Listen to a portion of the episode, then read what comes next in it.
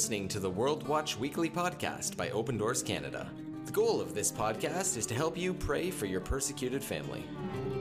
Since 1955, when Brother Andrew went behind the Iron Curtain for the first time, Open Doors has been strengthening Christians where faith costs the most. For more information about Open Doors Canada or the World Watch List, you can visit our website at opendoorscanada.org. Enjoy today's episode. Hello, and welcome back to the World Watch Weekly podcast. I'm Nicolette. This is Jared, and we're back for another episode of the podcast that keeps you informed about Christian persecution worldwide.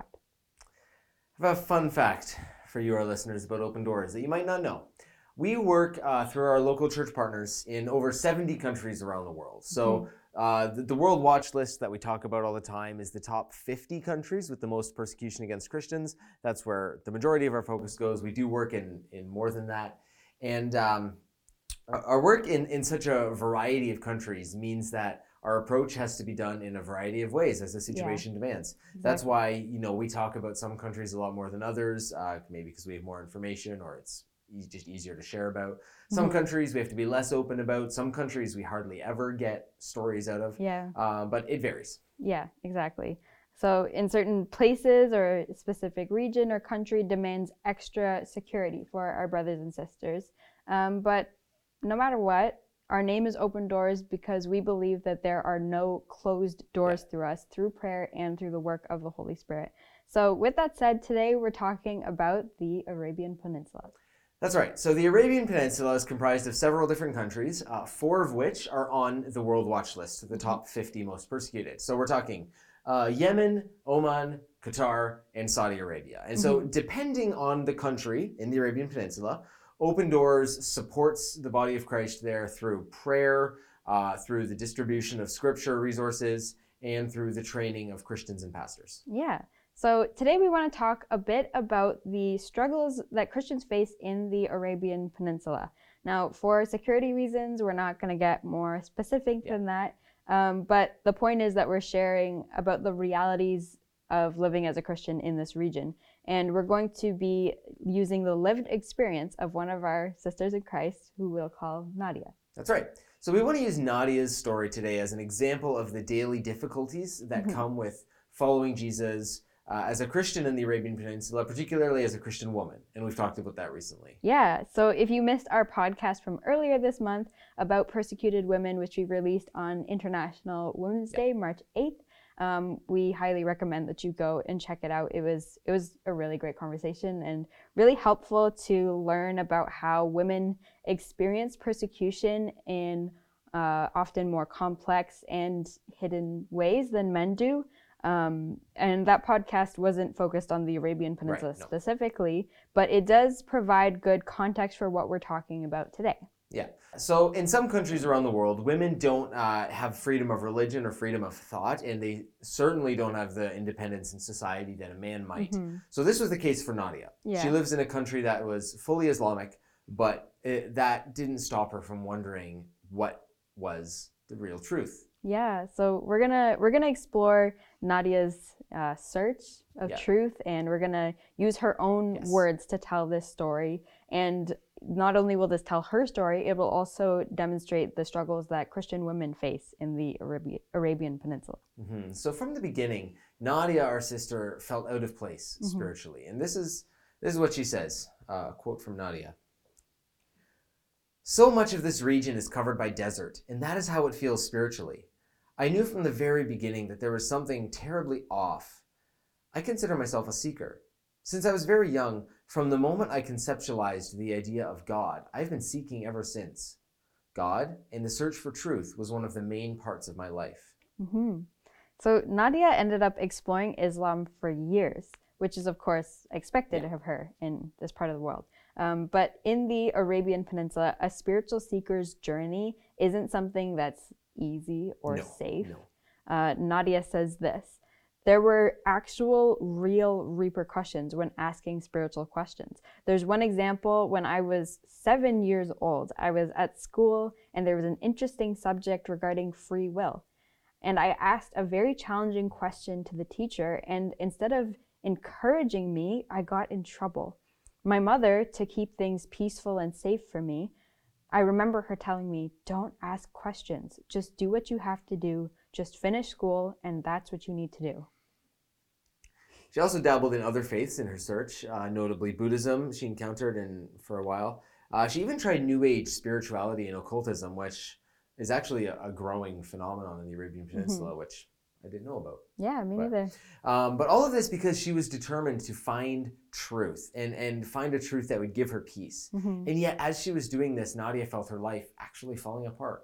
Mm-hmm. She she hit a low point. She was uh, disconnected from her family. They cut her off. They abused her emotionally uh, because she had left the, the traditional faith. She went months without talking to her family. She found herself at, at rock bottom, her lowest point, wondering why her search for truth and meaning hadn't given her meaning. And then she met Jesus. Yeah, it's incredible. Um, we have a long quote from Nadia here about this. I've known who Jesus was since I was a child. I have a heritage that's Western, and I have family on one side of my parents who are believers, so it wasn't really a foreign concept for me. I knew who Jesus was, but there were a lot of gaps in understanding various stories about the Bible, and I had no idea what the gospel really was. So, as I look back, he was pursuing me ever since I was young, hmm. and I had many dreams of him coming to me and speaking to me or showing me certain symbols that I understood later on. What's interesting is that I never thought about pursuing Christianity before. I went towards Buddhism and all these other things, but for some reason there was like a kind of block. Not that I did it intentionally, but I couldn't see it. I loved him. I always felt that I missed him. It's like I knew him. I already knew who he was. So there was this longing that I had, but there was a block there it didn't come to my mind to say, let's explore this. I find that such an interesting uh, quote in the way mm-hmm. it describes the experience of encountering Jesus because yeah. I feel like the whole idea of Jesus being revealed through dreams and symbols, um, it, it almost sounds like Old Testament to me. Yeah, and I get that. Now, mm-hmm. like that's uh, just you know being being in Western culture, it just seems really foreign to me, mm-hmm. but I mm-hmm. feel like it's not for our brothers and sisters in the Arabian Peninsula and other parts of the world too. Yeah, I, I feel like in working here, I've heard quite a few stories of um, believers from, uh, you know, Middle East, North Africa kind of region that have had that have met Jesus through a dream. Yeah, it's interesting. So it's really interesting that there's like a cultural it's, aspect to it. It's like they're know? more open to that being legit mm-hmm. almost, whereas yeah. for us, we maybe wouldn't think anything. If I had a dream about Jesus, yeah. I probably wouldn't think anything of it, you know? Yeah, and and maybe it's also like the isolation that they face that maybe yeah. that's one of the only ways that they would be able to hear about it, but it's it's really interesting to think about like something that might seem odd to us or even make us feel skeptical yeah. is like to them like it's normal. Uh, yeah to them it's a beautiful indication of Jesus's presence and they they like acknowledge it as that right away. Yeah. It's really interesting. Um back to Nadia's story. Nadia uh, knew that Jesus had been pursuing her all her life, even if she didn't realize it at the time. And, and so, in her search for truth, she eventually made the decision to follow Jesus. But despite the joy she found in that, it was not easy by any means. No, not at all. In the Arabian Peninsula where Nadia lives, following Jesus comes at a cost. Yeah. And if Nadia's faith was discovered, it could be devastating. In the countries we mentioned earlier um, that are on the World Watch list, it's incredibly dangerous to be a Christian there. And even more than that, it's particularly dangerous to convert to Christianity from Islam. And on top of that, converting as a woman yeah. brings extra risk. Yeah, and again, we talked about this a couple episodes ago, um, but women in some parts of the world, such as the Arabian Peninsula, have mm-hmm. limited rights, including limited right to freedom of religion. Yeah. Now, depending on where you are in the Arabian Peninsula, depending on the country, Christianity is anywhere from uh, you know more or less tolerated for foreigners only to completely illegal. Right. Uh, so. Yeah. Um, it, regardless of where you are as a Christian, you're going to be a, a total religious minority. And if you put yourself in Nadia's shoes for a second, insofar as that's possible, mm-hmm. considering how outside the realm of our experience, her story yeah. is. Um, she has left her inherited faith She Mhm. has spent her life searching for truth and, and made a, a, a choice out of joy that, if discovered, would bring dishonor and shame on her family. Yeah, and it's it's crazy to me to think about that she probably knew this risk from a very young age. Like she Oh, even yeah. said that she was told not to question things at seven years old. Yeah, don't rock the boat. And you know, if you've met a little kid who likes asking questions, it's it's it's just crazy to think Yeah. about. But she's no; these risks have been there her whole life, and they're not gonna disappear, right? So here's here's another quote from Nadia just about the risks that she faces. The risks are very real, and not just for the individual, but also the extended family who are shamed by association. It's very challenging to find a church and other believers. There's a lot of mistrust. You could be talking to someone who's not a believer, but who is just pretending. Yeah.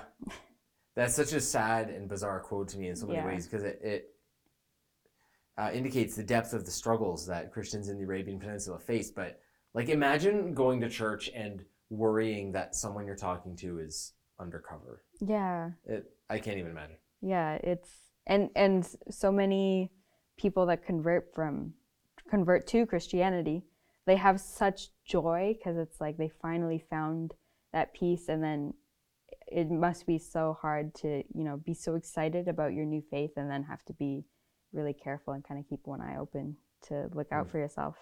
But Nadia is a really good example of the different kinds of hardships that Christians experience. On one hand, there's the daily struggles she faces of not being discovered by her family and not facing the law of her homeland. But on the other hand, there's the mental toll of not having a community, of being isolated, hmm you know? Yeah. Um, I was at church on Sunday with people I know and people I love. Mm-hmm. And when I walk out of church, do you know what's a block away? Another church? Another church. yeah. Do you know what's beyond that? A third one. Like, Yeah.